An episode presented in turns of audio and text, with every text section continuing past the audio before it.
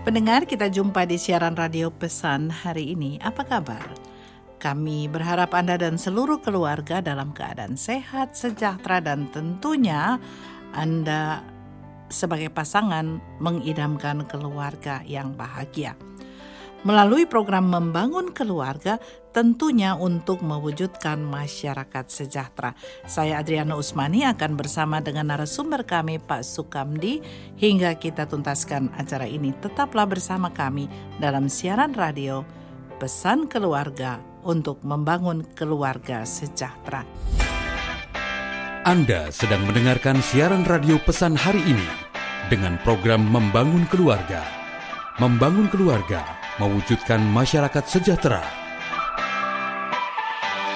Salam jumpa Pak Kamdi. Salam jumpa, bagaimana kabar? Saya yakin pasti tetap kuat, sehat, dan terus semangat. Ya ini gimana sih Bapak ini? Ropelan. Tanya, tanya bagaimana kabar, jawab sendiri. Tetapi itulah sebuah dinamika. Seorang narasumber selalu memberikan semangat bagi siapa yang menjadi audiensnya. Pendengar selama acara ini berlangsung jika Anda mempunyai pertanyaan terhadap topik yang kami bahas, silakan menghubungi kami di 081315711811 atau 081310898127. Email membangun keluarga 0919 at gmail.com atau pesan hari ini 315 at gmail.com. Pak, tadi sudah bilang pendengar tetap semangat, tetap luar biasa dan sebagainya. Iya. Bapak sendiri bagaimana di musim-musim sulit seperti ini? Ya, kita nikmati saja untuk kita tidak menjadikan itu alasan untuk kita menurunkan eh, apa antusias kita, kemudian kita menyerah dalam eh, beban tekanan itu sebab percayalah kita pasti bisa melewati fase-fase itu dan jadikan itu sebagai satu kesempatan untuk kita berkreasi diri bagaimana kita bisa berkembang dan mengatasi itu dengan tetap antusias. Tadi Bapak bilang berkreasi Iya. dan antusias. Emang Bapak berkreasi? Iya. Kreasinya apa Nah, dong? salah satu kita bisa begini ya. Ini kan orang bilang "Ah, ini tahun betul-betul tahun kesulitan ekonomi, ya luar biasa. Kemudian ada yang di PHK, ada yang dirumahkan, ada yang bekerja eh, dua hari apa satu minggu tiga kali atau dua hari sekali gaji dipotong dari sampai 80% ada yang 5% ada yang sampai 30% dan akhirnya semua menjadikan persoalan ekonomi itu sebagai problem. Nah, tentu juga menyangkut eh, saat saya sendiri juga menghadapi tentunya. Kemudian saya bilang sama eh, apa namanya istri dan anak-anak, oke, kita tahu bahwa ini tentu kita tidak tahu kapan selesai dan recovery ekonomi. Ayo, kita sekarang jualan, gitu ya. Jualan. Jualan yang tanpa modal. Karena memang kita belum punya modal gitu ya. Yaitu kita order dulu tentang masakan yang kita menjadi eh, kemampuan kita untuk masak itu masakan selera eh, Indonesia Timur itu biasanya. Kemudian kita order dulu. Nanti kita order dua hari hari berikutnya kita antar mereka. Dan ternyata ketika kita order kita kasih harga bahwa ini eh, model menunya seperti ini ternyata anak-anak saya tuh kaget wah papa ini kreatif sekali ya. Saya pikir papa ini kita mau pikir lakukan apa? Ternyata kita order kita jualan. Dan ketika jualan satu porsi 20.000 ribu sampai dapat targetnya 100 porsi itu sudah 2 juta. Nah modalnya setelah mereka bayar satu juta kita belanjakan kita sudah bisa mengukur bahwa kita udah untung satu juta. Bisa beli beras tiga karung. Nah Iya. kenapa kita berhenti dari menyalahkan situasi lebih baik kita akan merespon situasi dengan mengkreatifikan diri Iya. Pendengar di masa-masa sulit, pasangan suami istri harus tetap akur Ya. untuk memikirkan jalan keluar apalagi ketika Anda mempunyai anak yang juga memberikan dorongan. Pak Kamdi kita akan bahas topik kali ini menarik, istri posesif. Ya. Suami yang diperhatikan oleh istrinya adalah sesuatu yang sangat diidamkan. Karena apa? Gunanya menikah jika tidak ada kasih sayang dan perhatian di dalamnya. Tetapi tahukah Anda bahwa ternyata perhatian yang berlebihan seorang istri kepada suaminya atau sebaliknya akan menjadi sumber masalah. Hmm. Nah, sesuai dengan topik kami, apa yang dimaksud dengan posesif, Pak?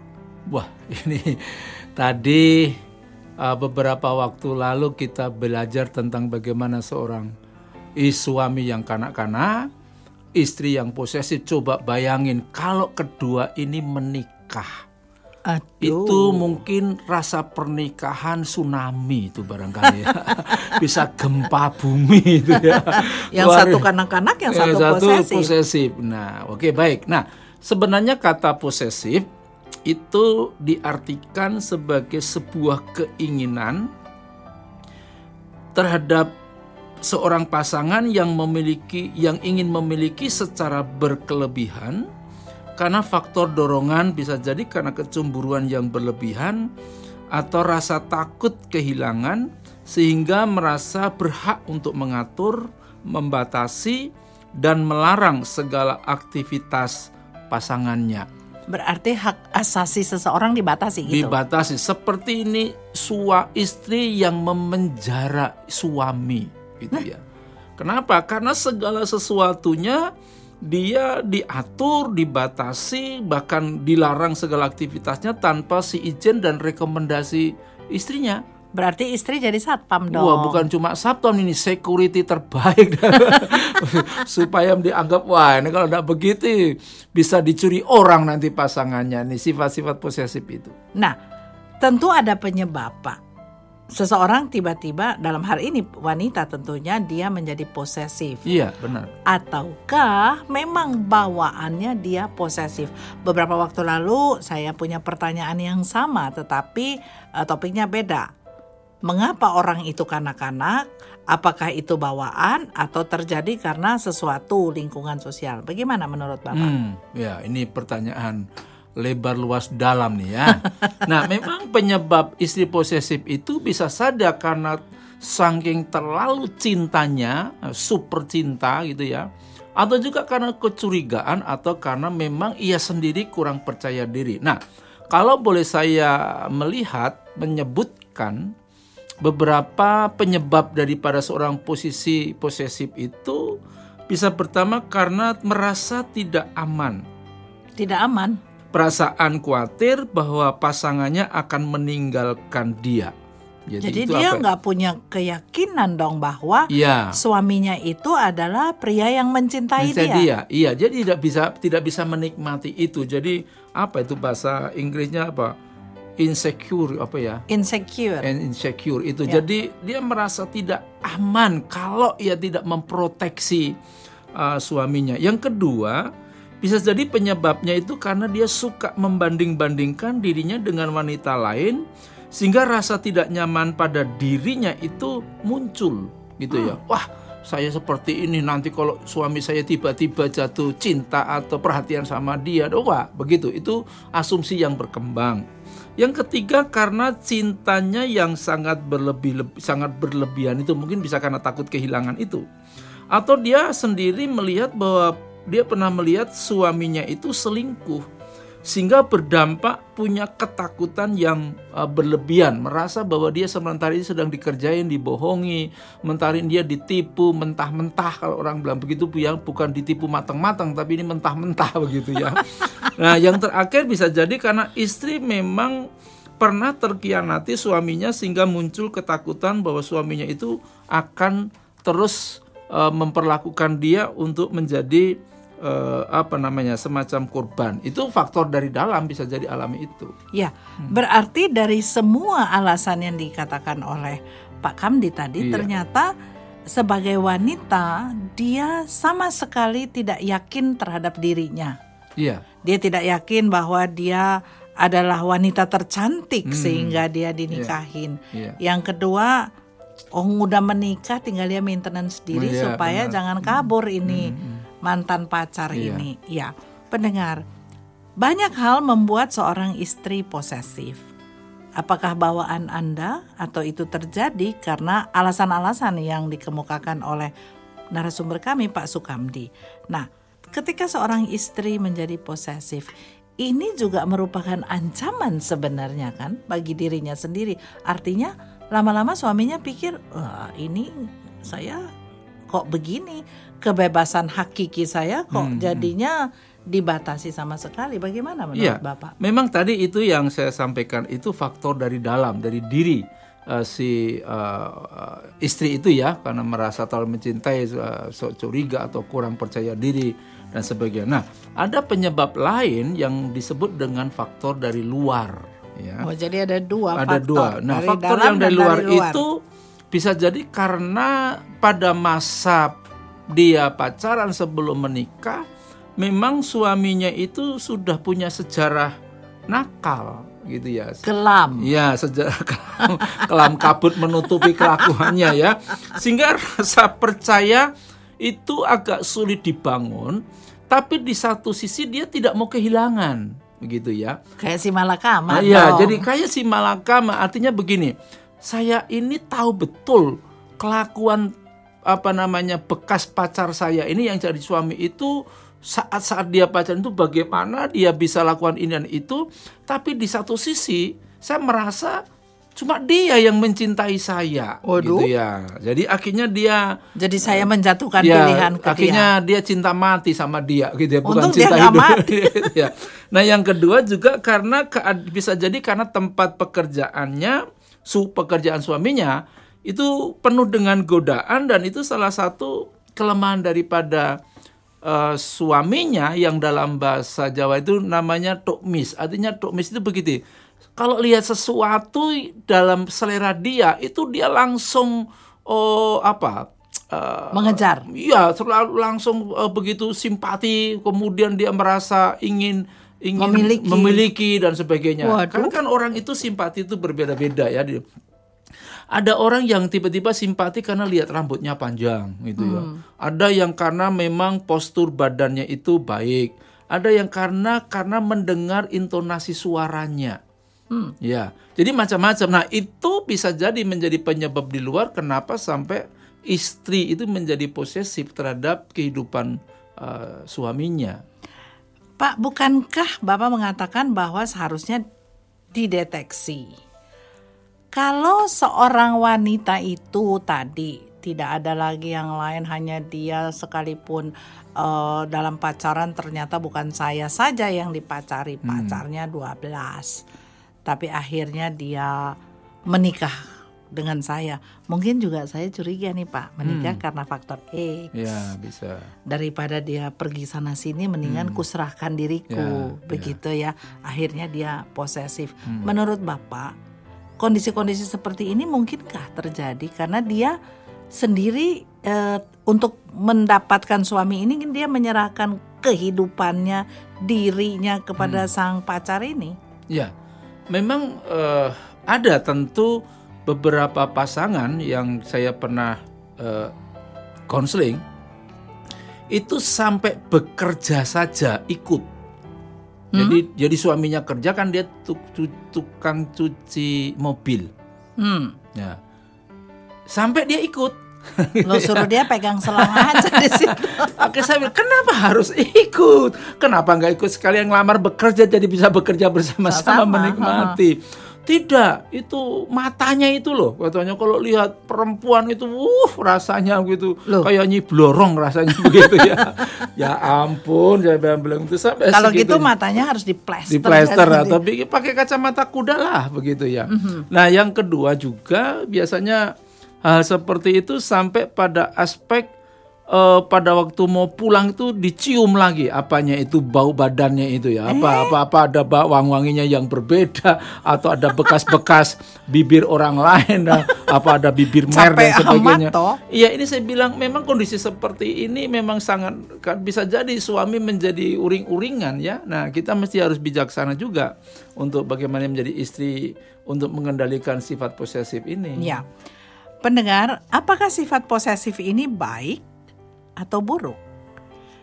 Saya pikir Pak Sukamdi telah menjawabnya dan Anda akan memutuskan maunya di mana. Capek banget kalau hanya karena rasa cemburu, rasa kehilangan dan sebagainya sampai kejar-kejar atau ketika mobil suami keluar mau pergi, istrinya rela kejar pakai motor.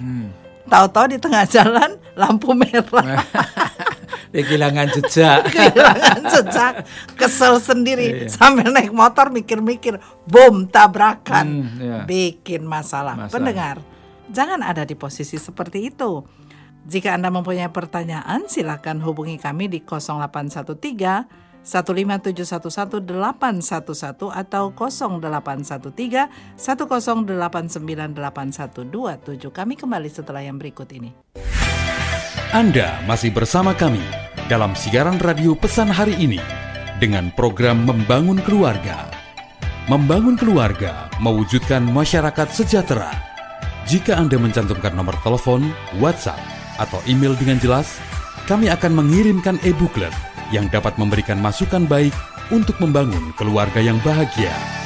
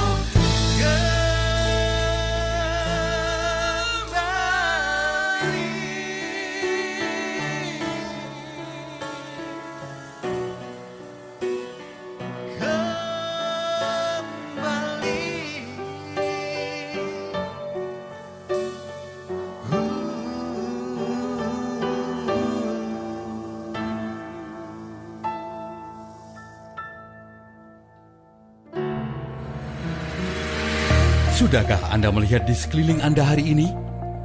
Ada begitu banyak yang indah untuk dilihat. Salah satunya adalah diri kita sendiri. Mungkin saat ini Anda sedang menghadapi keadaan tersulit dalam hidup. Jangan putus asa, karena setiap peristiwa yang terjadi bertujuan untuk mempersiapkan diri kita agar dapat mencapai tujuan hidup ini. Dukungan pasangan dan keluarga merupakan faktor penting untuk mengatasi masalah yang terjadi. Ingatlah untuk selalu bersyukur dan jangan biarkan persoalan yang terjadi menguasai kita. Jika Anda mempunyai pertanyaan terhadap topik yang sedang Anda dengarkan, hubungi kami 0813 15711 811 email membangun keluarga 0919 at gmail.com atau 0813 1084 8127 email pesan hari ini 315 at gmail.com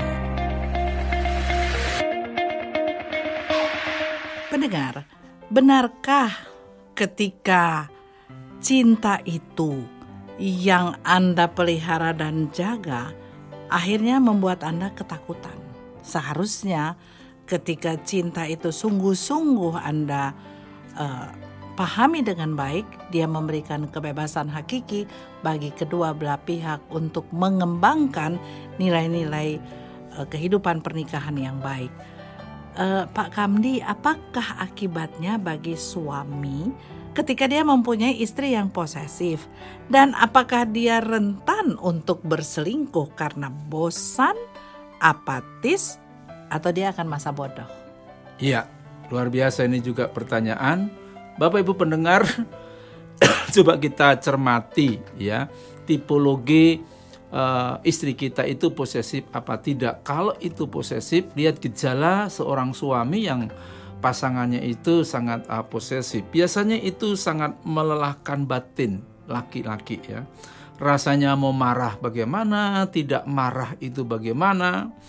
Karena tidak bisa leluasa. Biasanya lelaki itu kan biasanya maunya luasa, berso- Merdeka malah, bebas. dalam, dalam bersosialisasi atau me- menampilkan dirinya di muka umum itu dia maunya eh, bebas dan dan merdeka atau leluasa supaya segala tindakannya itu eh, merasa jangan mau diawasi. Nah kita harus tahu bahwa suami itu paling senang kalau istrinya itu bukan CCTV, gitu ya. Nah kalau istrinya itu tipologinya CCTV, saudara bisa bayangkan semua itu dimonitor seorang kita- hidup kita ini ada di dalam bayang-bayang maut, begitu ya. Nah itu sangat melelahkan eh, batin daripada suami, ya. Yang kedua juga bisa saja itu menjadi eh, apa Alasan. alasan untuk dia berselingkuh atau juga untuk menunjukkan bahwa uh, dia sedang sebenarnya melakukan perlawanan, Perlawanan. ya perlawanan atau memberontak kepada istrinya karena mungkin dia sudah jenuh dengan nasihat yang diberikan kepada kepada istrinya untuk tidak perlu diawasi se- sedemikian berlebih-lebihannya. Akhirnya dia bilang, "Ya, kalau kamu terus perhatikan, saya pada akhirnya nekat dan akan eh, apa akan membuktikan bahwa saya betul-betul lakukan daripada saya dicurigai kan lebih baik saya sekalian lakukan. Ya. Nah, itu masalah.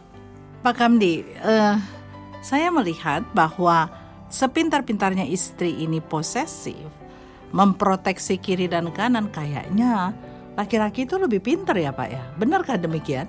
Iya, kan pencuri itu kadang lebih lebih lihai daripada Polisi. yang- daripada rumah yang mau dicuri, gitu ya. Yang Jadi di- Bapak tidak ingin mengatakan bahwa laki-laki itu pencuri. Ya bukan, tetapi dia pasti punya cara, selalu justru punya ide eh, seperti begini. Semakin banyaknya hukum akan semakin memper, mem- me- apa ya menjadikan orang itu jadi Banyak eh, membuat kesalahan. Banyak membuat kesalahan gitu ya. Nah, bagi seorang istri, eh, suami yang istrinya posesif seperti itu, bisa jadi dia juga akan mencari celah Hmm, di waktu mana, waktunya kapan, di tempat seperti apa, di suasana seperti apa yang ada waktu kekosongan untuk istri saya tidak bisa melihat mem- memonitor atau mengawasi saya. Ah, saya tahu, saya Itu tahu dia. Pak. Beberapa waktu lalu kan kita bicara tentang BBS. Ya. Bobo bobo, Bobo siang. Iya. Tapi jangan lupa istri yang posesif se- sekarang makin jago, Pak. Iya. Dia akan bilang gini, Pak, ada di mana? Ini lagi meeting. Oke. Mana coba video call? Coba Hmm. saya lihat. Waduh, jadi ternyata ini pencuri dan yang dicuri dua-dua sama-sama bodoh dan sama-sama Iya, pintar. Dan selalu mereka saling mencari celah. Biasanya katakanlah oh ya meeting, meeting betul, meetingnya di video dalam waktu 2-3 menit. Hmm. Nah setelah itu di share ke Lilo, saya baru meeting, padahal meetingnya sudah di kamar, Pak. Tapi videonya itu di tempat di meja ya. Jadi itu artinya ada perlawanan, Pinter, ya pinter. ada ada akibatnya nama- namanya perlawanan uh, perlawanan pasif yang sifatnya itu untuk mengelabui itu tadi. Iya. Ya. Para istri yang baik dan berbahagia, kami percaya bahwa adalah lebih baik memberikan kepercayaan yang sungguh dan percayalah ketika Anda telah dipilih menjadi istri, Anda lah wanita yang terbaik dalam hidupnya. Ketika Anda melakukan banyak sekali uh, proteksi seperti kata Pak Kamdi tadi bahwa semakin pencuri itu dijagain maka dia semakin pandai untuk mencari celah bagaimana dia harus mencuri. Saya harap Anda bukan suami yang menjadi tukang pencuri. Kami kembali setelah yang berikut ini. Anda masih bersama kami dalam siaran radio pesan hari ini dengan program Membangun Keluarga. Membangun keluarga mewujudkan masyarakat sejahtera. Jika Anda mencantumkan nomor telepon, WhatsApp, atau email dengan jelas, kami akan mengirimkan e-booklet yang dapat memberikan masukan baik untuk membangun keluarga yang bahagia. Ada kalanya. Sunyi bersuara. Hanya perlu menikmati diam memahami semua yang terjadi. Tak sekalipun menyesal. Memilih untuk bersamamu memperjuangkan yang kita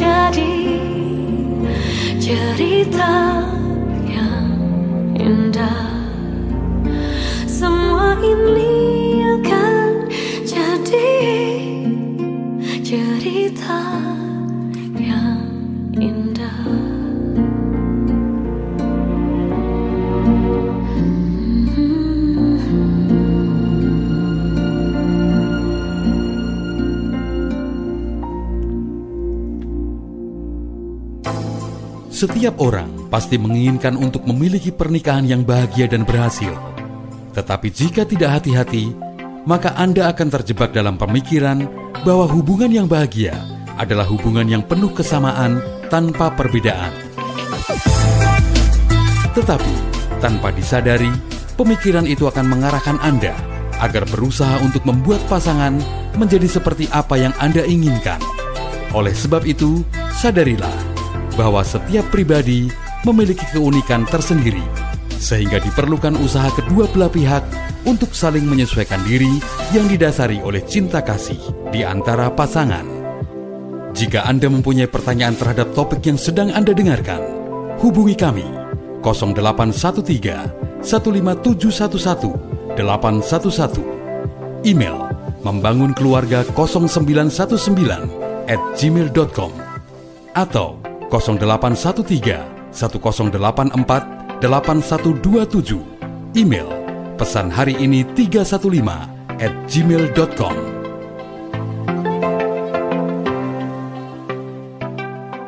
Pendengar, selama acara ini berlangsung, jika Anda mempunyai pertanyaan terhadap topik yang kami bahas, silakan menghubungi kami di 081315 711 811 atau 0813 1089 8127. Email membangun keluarga 0919 at gmail.com dan pesan hari ini 315 at gmail.com. Ada banyak hal yang tentunya akan membuat Anda sebagai pasangan kadang-kadang merasa bahagia, kadang-kadang merasa terancam, kadang-kadang putus asa. Anda akan berada di tempat yang mana? Dalam pembicaraan-pembicaraan kami, kami selalu menganjurkan bahwa setiap masalah pasti ada solusinya. Bukankah begitu, Pak? Ya, selalu kita harus harus punya kepercayaan bahwa tidak ada masalah tanpa kita punya solusi atau jalan keluar, ya. Nah, kenapa? Karena kita itu diberikan juga daya pikir bahwa setiap kita punya eh, tantangan atau tekanan itu biasanya justru menemukan suatu ide, satu satu jalan keluar yang kadang-kadang kita sendiri merasa wah kok baru sekarang ya. Nah, pernah melihat wah kok baru sekarang ya dan bagaimana ya? Karena kita harus sadar betul bahwa apa yang terjadi dalam kehidupan dalam sebuah rumah tangga itu selalu ada cara bagaimana kita bisa menolong istri yang posesif. Ingat, sebab istri yang posesif itu melahirkan suami sinetron, ya. Itu harus diperhatikan. Pak Kamdi, bagaimana caranya agar sebagai suami dia dapat menolong sang istri agar tidak posesif? Ya, baik. Ini hal yang penting.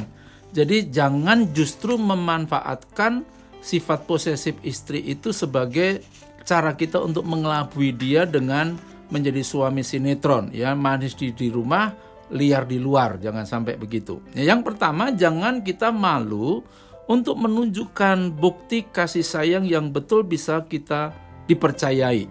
Gitu ya. Misalnya ungkapan eh, bentuk perhatian kita dengan selalu memberikan eh, pelukan, kita bisa memberikan satu kata-kata pujian dan pengakuan di depan eh, istri kita atau di dalam perkataan-perkataan kita. Yang kedua, kita jangan ragu memberi pujian kepada istri. Ingat bahwa ada empat kebutuhan psikologis dari seorang istri yang ingin didengar daripada suaminya, yaitu pengakuan, pujian, penerimaan, dan penghargaan itu. Nah, yang terakhir, kita perlu mengucapkan rasa cinta kita secara verbal atau maupun secara fisik sebagaimana yang dibutuhkan istri. Ya istri seperti istri saya itu paling suka kalau saya setiap mau pergi dan sebagainya katakanlah kita bilang sayang atau kita izin atau kita mencium uh, keningnya untuk menunjukkan bahwa suami memang benar-benar punya komitmen yang serius bagaimana membangun kepercayaan di depan istrinya. Dan katakan mama harus percaya sama papa di mana pun papa di luar saya selalu ingat dan selalu pastikan saya tidak akan uh, melakukan keputusan-keputusan yang salah. Pak Kamdi adalah suami yang ideal karena idealnya seperti itu. Tetapi eh, tadi saya dengar ada juga suami sinetron. Jangan-jangan performance seperti yang dikatakan tadi bisa juga bagian dari sinetron? Iya. Jadi pro- problem utama dalam kehidupan keluarga itu adalah karena masing-masing kalau sudah ada dalam situasi posesif atau menjadi kekanak-kanaan cenderung mempraktekkan hidup bertopeng atau bersandiwara. Dan itu sebenarnya kita sedang tidak membangun suatu bentuk keluarga yang yang baik ya, yang sehat gitu. Nah, makanya kita harus menyadari bagaimana sebagai suami jangan mau juga kita menjadi suami sinetron yang nampaknya manis di rumah, kemudian kita liar di di luar, tetapi betul-betul membangun keterbukaan, ketulusan dan kejujuran menjadi sama-sama kita dipercayai dalam bentuk apa pun. Sehingga waktu kita bekerja, kita mendapatkan uang, ya kita bisa menjadikan itu sebagai alat keterbukaan tentang pentingnya supaya kita bisa terbangun ya istri kita sendiri merasa nyaman di mana pun suaminya berada dia sangat yakin bahwa istrinya suaminya tidak akan pernah uh, memiliki perbuatan-perbuatan yang mengkhianati Ya.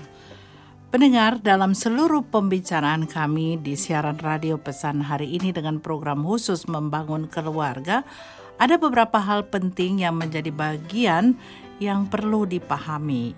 Kejujuran, keterbukaan, kemudian relaksasi atau uh, selalu harus uh, apa punya hati yang gembira dengan cara menyenangkan satu dengan yang lain. Uh, perlu juga uh, memperhatikan hal-hal yang sebenarnya jangan dipikirkan bahwa ah itu adalah tugasmu sebagai istri atau sebaliknya sebagai suami. Tetapi bekerja samalah demi mewujudkan masyarakat sejahtera teristimewa Anda sebagai bagian dari uh, komunitas terkecil di dalam sebuah negara adalah keluarga. Kami akan mengakhiri perjumpaan ini, tapi ada hal yang penting yang perlu disampaikan oleh Pak Sukamdi. Ya, Bapak Ibu pendengar yang luar biasa, perhatikanlah kita punya pasangan suami kekanak-kanaan itu adalah personality disorder, adanya penyimpangan perilaku. Kita punya istri yang posesif juga itu adalah personality disorder dalam penyimpangan-penyimpangan perilaku karena akan memunculkan munc- eh, berbagai persoalan. Nah, sering kali kita harus bisa mengenali diri masing-masing, apa yang menjadi kelemahan dan kekurangan pasangan kita masing-masing. Kalau kita tahu bahwa suami kita kekanak-kanaan atau istri kita ini posesif dalam hal apa dia posesif, mungkin dia sangat memproteksi terhadap uh, pola pergaulan kita. Ya kita harus bisa meyakinkan bahwa pergaulan kita ini bisa dipercaya istri. Atau mungkin posesif kita terhadap keuangan kita. Semua keuangan harus dilaporkan dan dia yang harus terima sampai nanti kalau kita mau minta uang saja terukur bensin 50.000 ribu mie ayam 15.000 nanti sangunya suami cukup mungkin 3.000. tiga cukup 75.000 Nah, saudara perhatikan, hal-hal seperti itu sudah ada dalam proses sebenarnya penyimpangan yang tidak sehat. Makanya penting, mari kita belajar membangun nilai-nilai kehidupan pasangan yang seimbang, yang serasi, yang selaras, yang menimbulkan satu kebersamaan itu untuk saling menopang. Ya, pendengar demikian perjumpaan kami dalam siaran radio pesan hari ini, khususnya membangun keluarga. Ketika Anda membangun keluarga untuk bahagia, maka Anda mewujudkan masyarakat sejahtera. Jika Anda mempunyai pertanyaan terhadap pokok atau topik pembahasan kami, silakan menghubungi 081315711811 atau 081310898127. Email membangun keluarga 0919 at gmail.com atau pesan hari ini 315 at gmail.com. Pendengar, jika Anda mencantumkan nomor WhatsApp atau telepon dan email dengan jelas, maka kami akan mengirimkan e-booklet yang dapat memberikan masukan yang baik untuk membangun keluarga yang bahagia tentunya. Saya Adriana Usmani bersama narasumber kami, Pak Sukamdi akan mohon diri dari hadapan Anda. Tetaplah bersama kami dalam siaran radio pesan hari ini memberikan arti dan nilai bagi kehidupan. Sampai jumpa di lain kesempatan.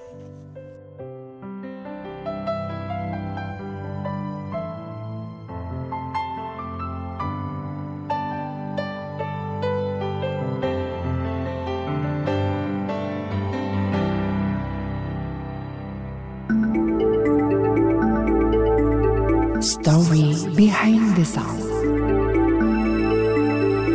Sobat Maestro, kali ini kita akan menyimak sejarah terciptanya Kidung Pujian Him Just As I Am atau sebenarnya Ku Tak Layak karya Charlotte Elliott yang musiknya diaransemen oleh William Bradbury.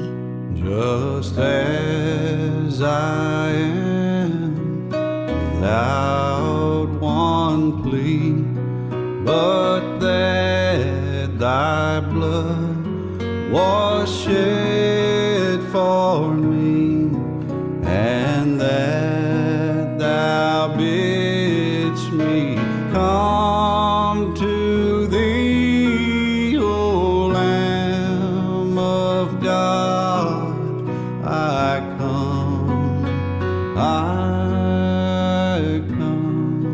Sobat Maestro, Charlotte Elliott adalah seorang penyair dan penulis him Inggris. Kakeknya dari pihak ibu adalah seorang pendeta. Charlotte selama hidupnya sering sakit-sakitan sampai ia tidak bisa berjalan. Ia bertobat menerima Kristus sebagai juru selamatnya ketika pada suatu hari ayahnya kedatangan seorang tamu hamba Tuhan dari Swiss yang menginap di rumahnya. Tamu ini bertanya, apakah Charlotte ada hubungan personal dengan Kristus? Charlotte yang sering merasa sakit badannya menolak menjawab pertanyaan itu dengan ketus. Hamba Tuhan itu tidak marah dan malah ia ingin mendoakan Charlotte supaya ia menyerahkan hatinya kepada Kristus dan supaya Tuhan memakai talentanya. Beberapa hari kemudian, Charlotte mengaku pada hamba Tuhan itu bahwa ia merasa gundah dengan pertanyaan itu dan ingin punya hubungan dengan Kristus, tetapi tidak tahu bagaimana caranya. Hamba Tuhan itu menjawab, "Mengapa kau tak datang sebagaimana kamu ada, just as you are?" Dengan kalimat itu, Charlotte disadarkan akan keangkuhan hatinya, dan ia menerima Tuhan Yesus secara pribadi. Sobat Maestro, ternyata kalimat itu yang menguatkan Charlotte beberapa tahun kemudian. Sebagai seorang sakit-sakitan yang tidak bisa berjalan, ia sering merasa tidak berguna. Satu hari di tahun 1834, seluruh keluarganya dan gerejanya mengadakan basar yang besar. Ia ingin sekali terlibat, tetapi karena tidak bisa berbuat apa-apa, ia merasa tidak berguna. Dalam kegamangan hatinya, ia bersandar pada Tuhan dan mulai menuliskan syair lagu Just As I Am yang merupakan komitmen doanya pada waktu ia bertobat. Lagu ini kemudian diterbitkan pertama kalinya tahun 1836, dua tahun setelah dituliskan. Charlotte tidak menikah dan di akhir masa hidupnya ia tinggal bersama dengan saudari perempuannya sampai ia menghembuskan nafas terakhirnya di usia 82 tahun. Charlotte meninggalkan 150 buah lagu him di mana sebagian besar masih dinyanyikan sampai sekarang dan bahkan sudah diterjemahkan dalam berbagai bahasa di dunia. Sobat Maestro, inilah kidung pujian hymns Just As I Am atau sebenarnya Ku Tak Layak karya Charlotte Elliot. Just as